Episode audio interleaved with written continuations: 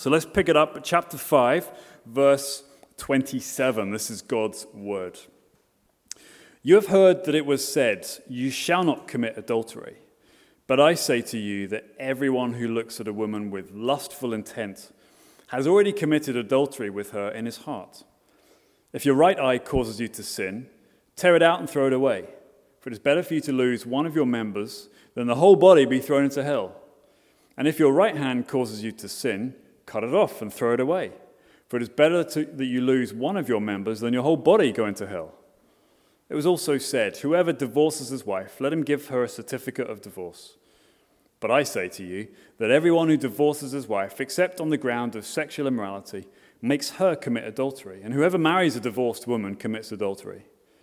Again, you've heard that it was said to those of old, You shall not swear falsely, but shall perform to the Lord what you have sworn.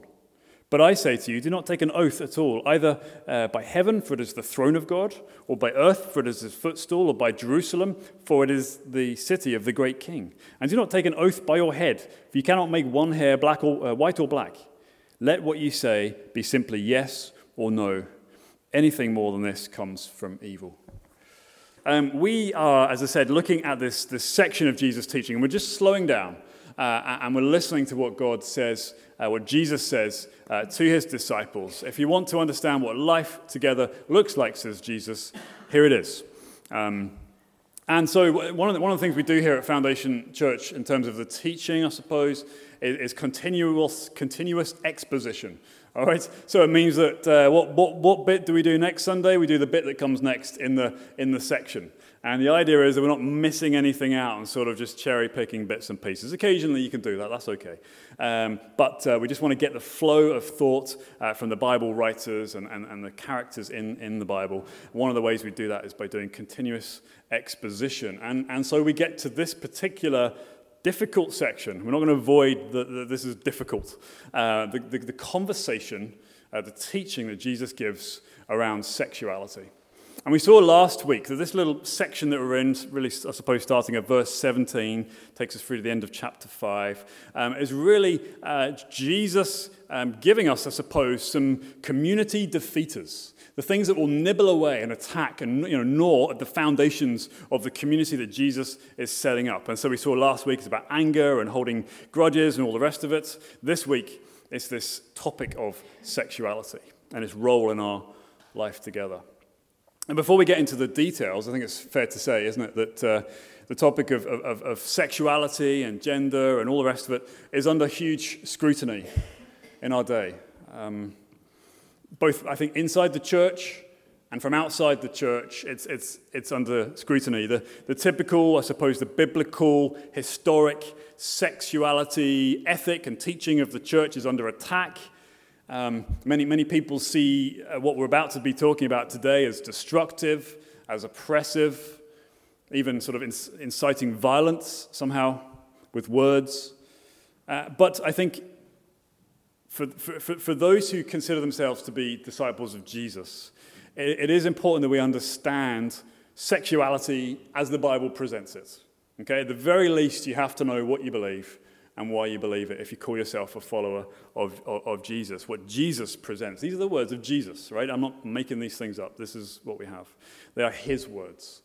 Um, but bear that in mind because they are difficult, they are tough, they're not hard to understand. Uh, we can understand them just fine, um, but we just don't like what they say. And, and you'll find as we go through, you'll realize that it goes against the grain of our society goes against the grain. So I think if you're looking for a real test case for who is a disciple of Jesus, this will be it. Um, I think it's quite good and right, but relatively easy. We can agree with folks outside the church that it's good to help the poor and it's good to you know, love one another. No one's really going to criticize that. But when it comes to this topic of sexuality, you will find that the world is directly opposite what we are saying today. But let me uh, explain where we're going, and hopefully it'll just provide some insight and some help for you, whether you're coming from within the Christian faith or from outside the Christian faith and looking in, or, or whatever it may be. Um, so we can think, I think, uh, in these, the, the, these broad terms under three headings we're going to look at this morning. Number one, we're going to look at def- deformed sexuality. Number two, we're going to look at transformed sexuality. And number three, we're going to look at reformed sexuality. So, first of all, deformed sexuality. Look down at verse 27 and 28. Jesus says, You've heard that it was said, You shall not commit adultery, but I say to you that everyone who looks at a woman with lustful intent has already committed adultery with her in his heart. Again, what Jesus is doing here, and we saw this last week, he's taking one of the big ten, the big ten commandments. Um, I suppose the chief commandments, the ones that set everything out uh, for the people of God. Um, he takes one of those and he starts to, to apply it, to open it up, to sort of press it deeper. And he said, Look, I know you've heard that it was said, but I say to you. He, he's giving us the proper interpretation. Uh, somewhere along the line, the people of God had sort of uh, misunderstood, misread the interpretation, and so he's here to set the record straight with authority because he is Jesus. Um, he, says, he says to the people, Look, you know the command, you, you know it already. Uh, you shall not commit adultery. It's the seventh command out of the Ten Commandments. Um, and you can look at that in Exodus chapter 20 if you want. Just to be clear, let's get our terminology right. We're all adults in here. Uh, adultery is having sex with someone who's not your spouse. Okay? Someone you're not married to. Um, it, it, it is a clear command that would not have been controversial for Jesus' listeners. It is clear and obvious in the Ten Commandments and many other places. That's what adultery is. it, it is a sin. Don't do it. Um, it, you know, according to the Old Testament, it destabilizes community. It, it, it, devalues everyone involved in the whole thing. Just don't do it. It's an, chiefly, it's an offense against God. We saw that last week. Uh, God, who is holy, he expects his people to be holy just like he is. And so, so when we sin, in this case through adultery, he is angry at that. He is, he is righteously angry. He's not flipping out, he's not off the hook he, he is angry against injustice, he's angry against wrongdoing. It's called wrath. So again, you know, that, that's, that's where the people were at when they heard this teaching. And I don't think at that stage in, in, in, history there would have been any uh, contro- controversy about that. They knew it was wrong. Whether they did it or not is another matter, but they knew it was wrong. But there's more to it. There's more to this commandment. Um, as we saw last week, you know, Jesus is, is saying it's not just enough to avoid the big sin. Um, just because you haven't gone to bed with someone who's not your spouse doesn't mean you're clear. You don't get out from under this so easily. Because he goes on to say, doesn't he, in verse 28, if you even look at a woman with lustful intent, he says you've already committed adultery with her in your heart. Very much a sort of a patriarchal way of looking at it, I suppose, and that would have been, again, understood uh, in certain terms. But for our purposes today, if you even look at someone with lustful intent, whether you're a man looking at a woman, or a woman looking at a man, or a man looking at a man, or whoever it is, if you're looking at someone with lustful intent, you've already committed this sin in your heart, says Jesus. You've already broken this commandment. You, have sinned against God with even just a look, right? With even just a lustful desire. That's what Jesus is saying. Here, I'm not making this up. It's possible, isn't it, that no one can see what you're doing, no one knows what you're doing, no one realizes what you're doing, but you can break this commandment. You can sin in this way. Jesus says, I want to get to the heart. Uh, we, we thought last week about this concept of the root and the fruit, didn't we? And we saw uh, last week that, for example, murder was the fruit, but the, the root was the thing that resides in the heart, this sort of anger, this unopposed anger, undealt with. And so the same thing happens today. The, the, the fruit that Jesus is examining, this sort of big, dirty looking, awful thing, is, in this case, is adultery, the fully formed fruit. You can see it, it happens, it's an event. But Jesus said that that's not the chief concern, that's not the only concern right here, because it's to do with the root. It's the root that starts in the heart. That's where this stuff begins. No one wakes up one day and decides to go off and have an affair there and then. It begins months, weeks, even years earlier in someone's heart, in their mind, what they're thinking, what they're planning, what they're plotting. This lustful intent, says Jesus. It's this desire to have something that's not yours to have. And in the context that we're discussing here, that's sort of a sexual, sexual desire. So it's not just a case of a, a married person sleeping with someone else's spouse. This applies if you're not married, if you're single, if you're having um, sex outside of marriage, whether it's a hookup, whether it's a long term relationship, according to Jesus, it's not on. If you're paying for sex, if you're watching it, these are all considered the fruits of the roots which resides in the heart. And of course, in our context, in our society, the fruit doesn't necessarily need to be a physical act. It certainly can include that. But this lustful desire that Jesus talks about plays out in many ways. It can play out in our use of pornography.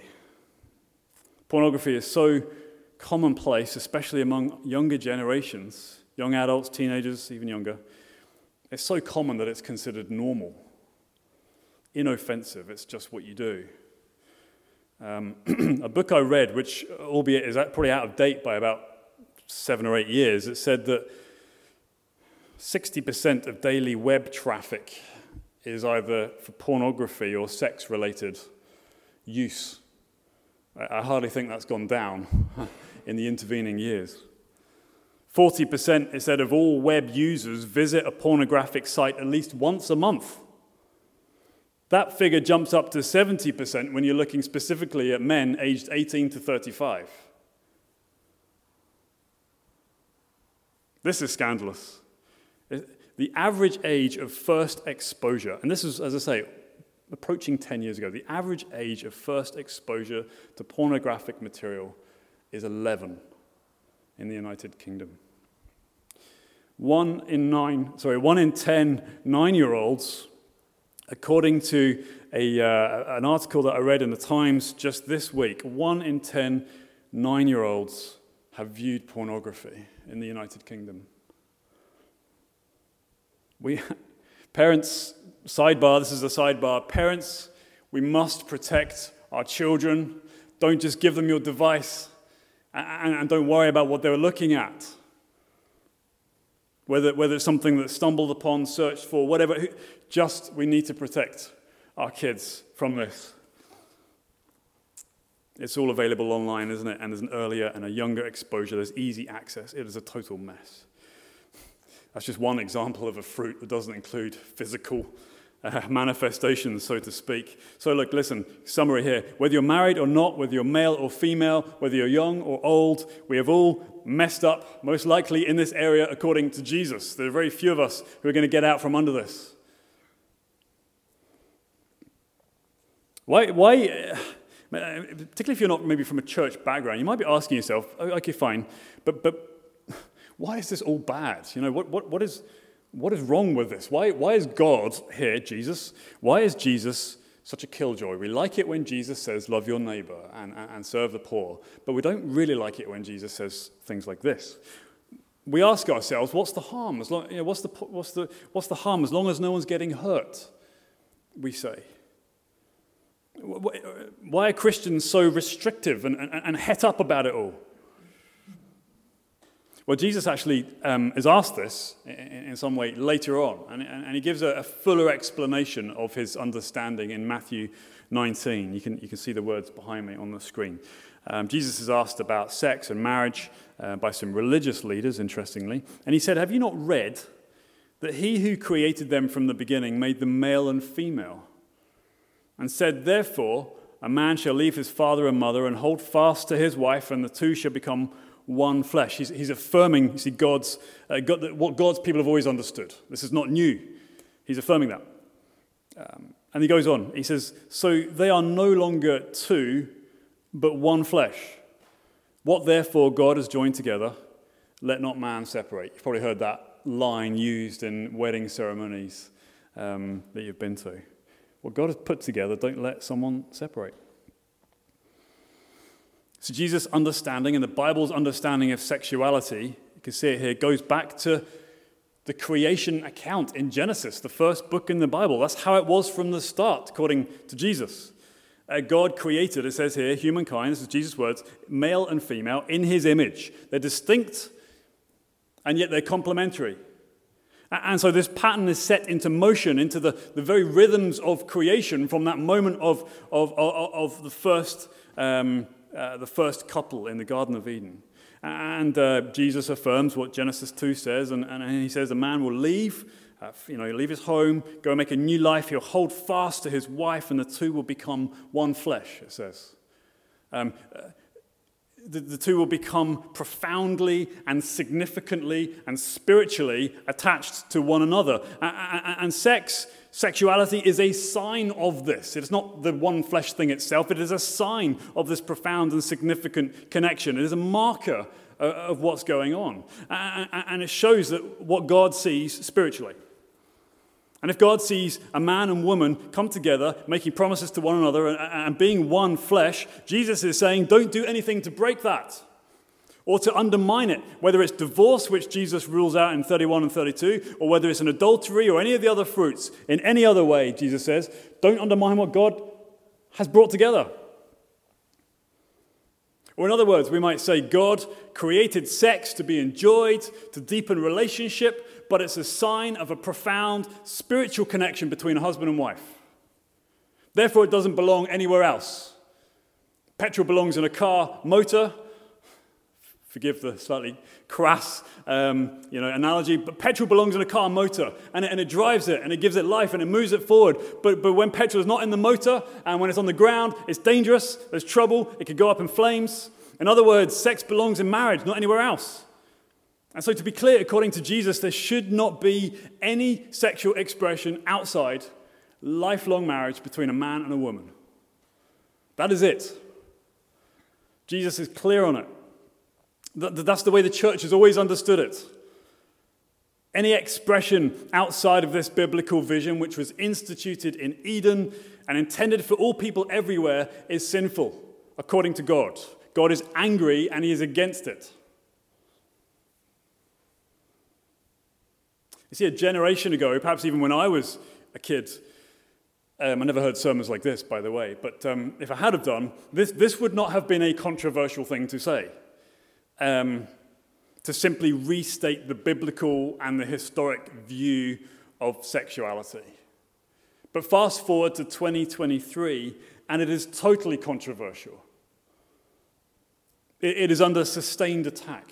What I have just said to you, in simply repeating the clear and obvious biblical teaching, is taken, to, taken with much hostility and aggression. How, how dare you? And maybe you've seen that. Maybe you've heard that. Maybe you've heard some of the, the news of what the Church of England have been up to in this last uh, week with their General Synod. Uh, changing, it seems to be, introducing uh, a broader understanding of what marriage is and their willingness to, to, um, to go beyond the bounds of, of biblical teaching. I suppose the question might be then for you, or maybe uh, for yourself, or for someone else that you know, um, why in the world would anyone choose to live like this? Why would, it, why, would, why would you want to make your life like this? Why would you want to follow the teaching of Jesus? It just sounds so restrictive and, and, and rotten and, and um, against what everyone else says and does outside. Well, we move then forward from, from, from what I suppose we could describe as deformed sexuality to transformed sexuality as we answer that question. The only reason anyone in their right mind would want to live this out and, and seek to live it out is when you understand God in a new light. So here's another element, here's another layer to this discussion, this idea, this concept of, of adultery and, and, and the thing going on in our heart. Not only, you see, is adultery seen in the Old Testament times as being damaging to community, of God's people, undermining trust and decency and holiness and honor. It, it was that. But adultery was, was seen and taken up as a way to describe the relationship between God and his people. So if you read the prophets, particularly uh, like Ezekiel and Isaiah and Jeremiah, the, the, the, big ones, I suppose, even Malachi, uh, God is portrayed as, as a faithful, loving husband. And, and, and he, he portray, he's being portrayed as, you know, through events in history show, um, as giving people what they need and providing for them and caring for them. He's always there for them. He's giving all that He has for them so that they may have life and joy and freedom and peace. He, he's their loving, faithful husband. And yet, as the prophets sort of uh, show and, and, and open up, his people, in that context, Israel, were seen as wandering away from him like an unfaithful spouse. They, they were committing spiritual, idol, uh, spiritual adultery. They, they were going after other lovers in order to try and find fulfillment and satisfaction in their arms. They were pursuing what they thought they needed on their own terms. That's what the people of Israel were doing. And so the prophets describe God in some ways as the jilted spouse. He's the one who is left while his people walked out on him.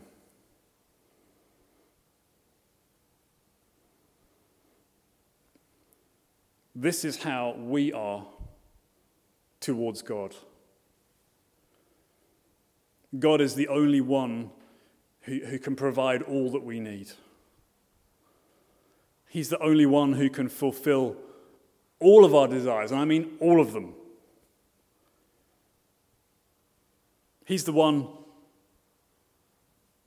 that is faithful to us, and yet we've wandered away. We've, we've gone into the arms of other lovers to find what we think we want. We've run to other gods, effectively, who promise us sex or power or money or influence or success or peace or health or whatever it happens to be. We think that we can fulfill our deepest desires on our own, on our own terms. We run to these things, but they can never give us what we truly and deeply need. We think they will give us what we need, but then they turn around and they own us. They dominate our lives. Instead of getting what we think we need, these gods, these other lovers, will crush the life out of us, not give us life.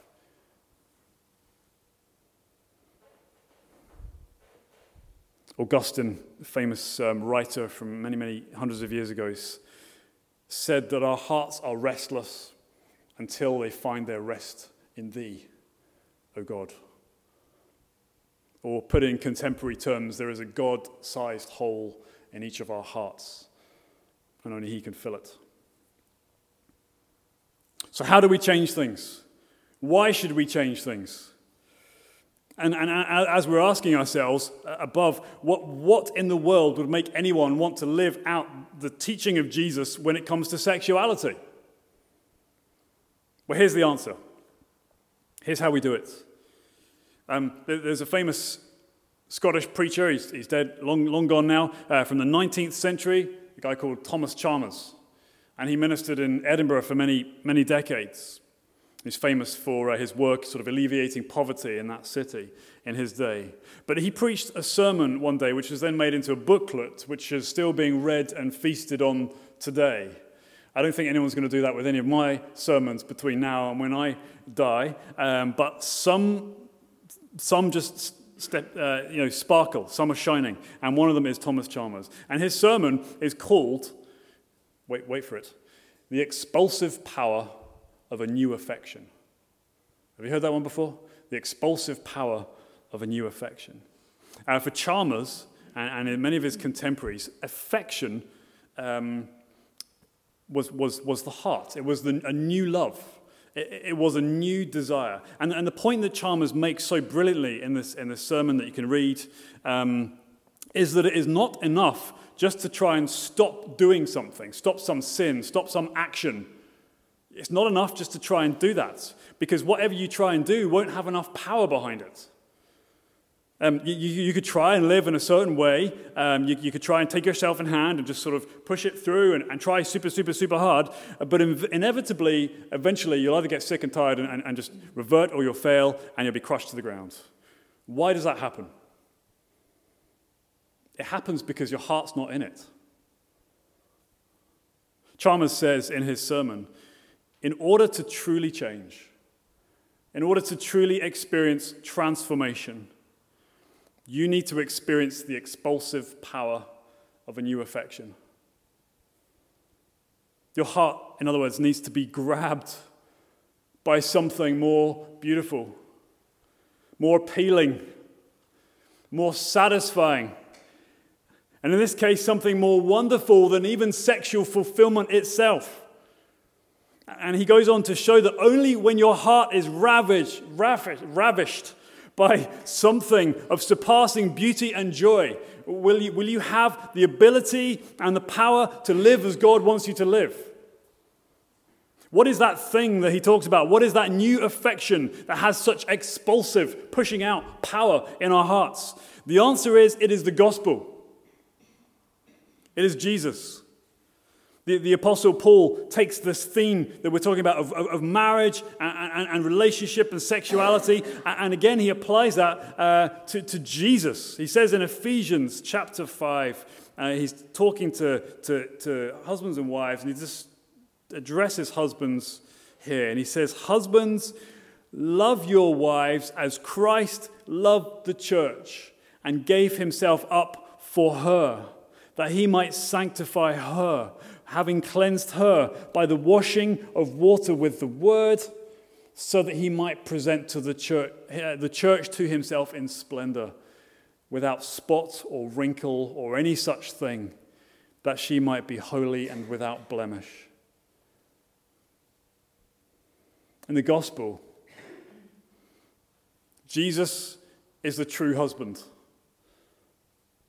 And he gave his life for his bride. What Paul's talking about. He gave his life for the church.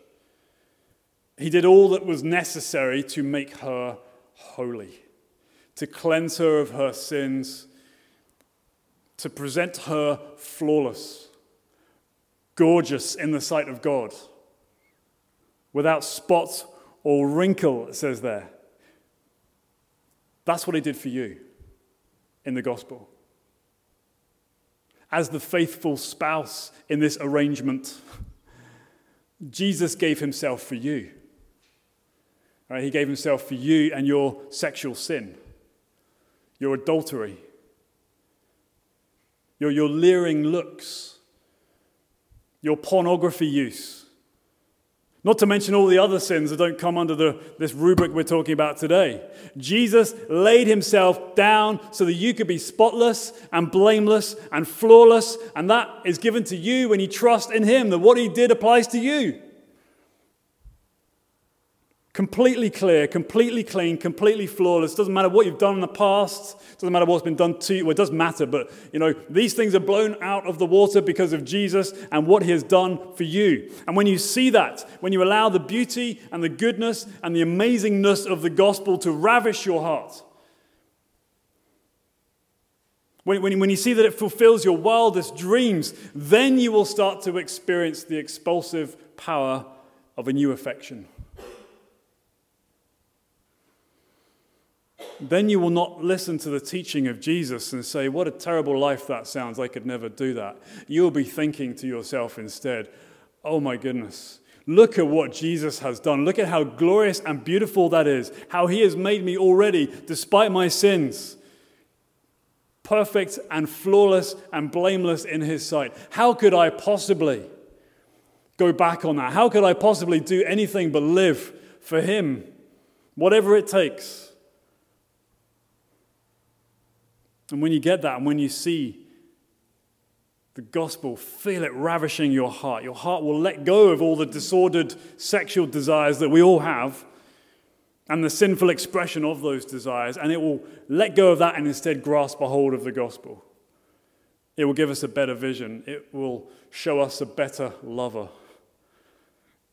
it will give us deeper satisfaction than we have ever hoped to achieve in any other way. It's transformation of our sexuality. So we've thought about the, the, the deformation, the deformation. We've thought about the transformation. Thirdly and finally, then, the reformation, the reformed sexuality. Uh, we've seen here from Jesus' teaching this is a problem with the heart, but through the gospel, our hearts are transformed, and then that will then reform our sexuality. We will, we, we will walk it out differently. There will be a radical new approach. When you've got that stuff and it does its work, things will never be the same again. And I say radically in a sort of technical sense. Radical comes from the, the Latin word, I think, rad, yeah, radix, which means root. What we're seeing here is it gets to the root of the heart, and only a transformed heart can do that. What am I talking about? Well, Jesus says in verse 29, uh, 3 to 30. If your right eye causes you to sin, that's the, kind of like in that thinking, the dominant eye, it's the most important eye if you had to choose. If your right eye causes you to sin, tear it out, throw it away. It's better you lose part of your body than your whole body be thrown into hell. And if your right hand causes you to sin, cut it off, throw it away. It's better for you to lose one of your members than the whole body go into hell. Jesus is saying we have to be radical in our approach to sin, and in this case, sexual sin. To use the words of John Owen, a famous writer from Dead Guy, be killing sin or it will be killing you. We cannot be passive in this, people. We cannot be passive. It will have you unless you are trying to destroy it, actively killing it off. Just to be clear, Jesus is using a metaphor here, right? He's using hyperbole. He, he, he is using these sort of uh, graphic and even violent words, I suppose, to, to make the point. He is not suggesting uh, that we take him literally and go outside after the sermon and pluck out our eyes and chop out a hand or, or whatever it may be.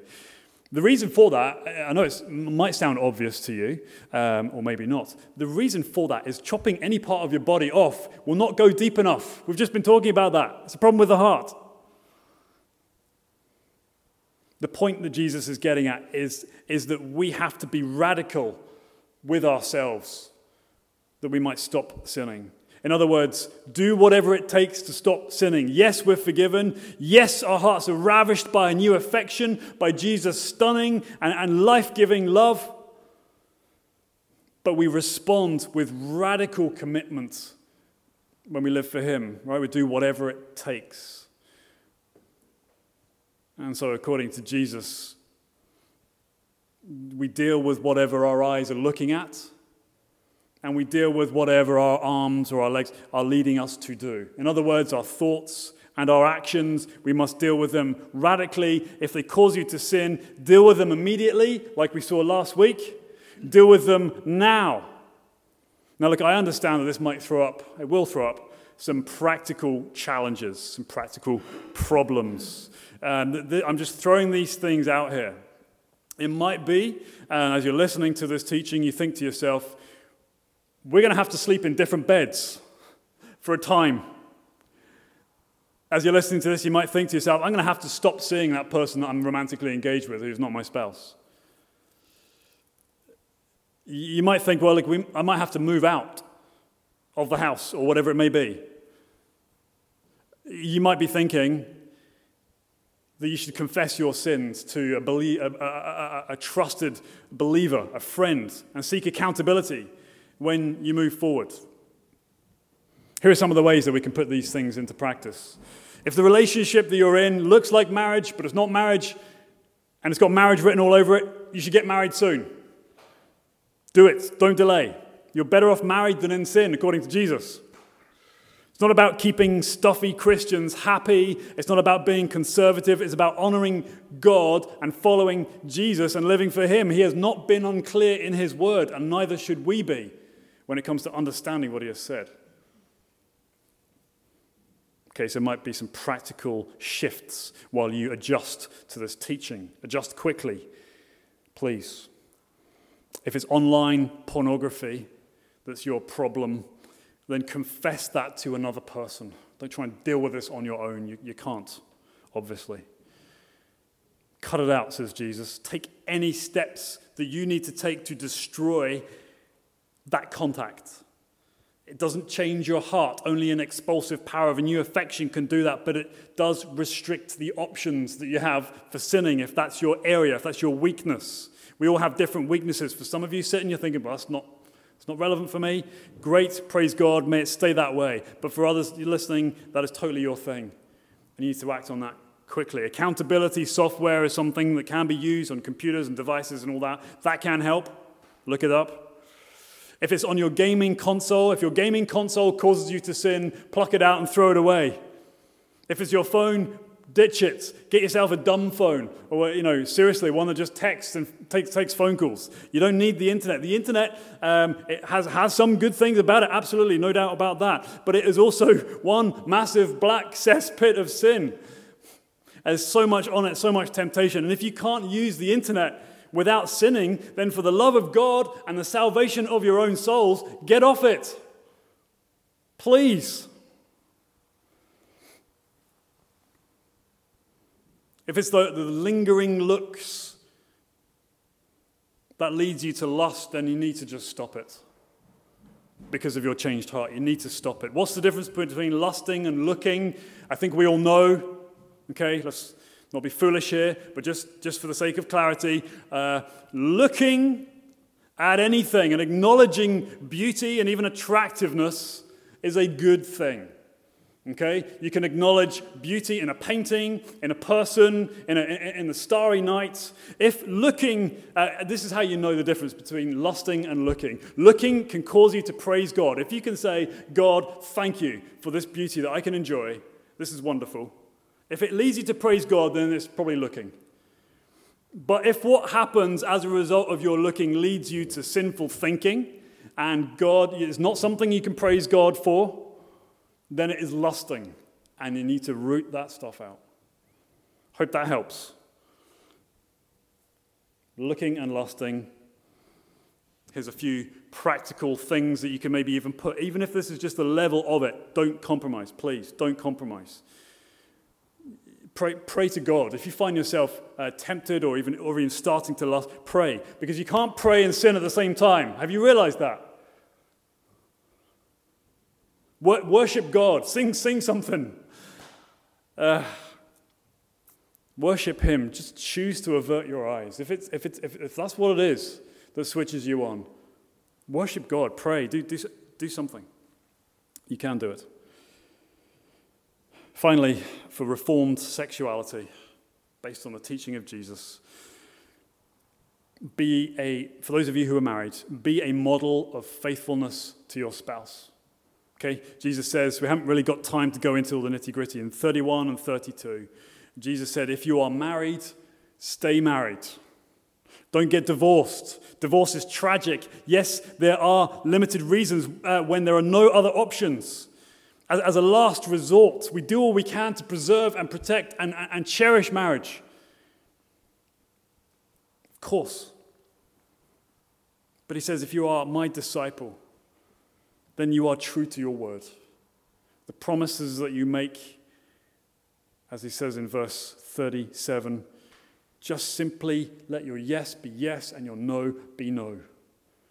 The context is probably broader than simply marriage, but it's so applicable to marriage. Let's be people of our words. Otherwise, our words are empty when we're standing up making our vows. Reform sexuality. Holy Spirit, help us to live for Jesus, we pray. Amen.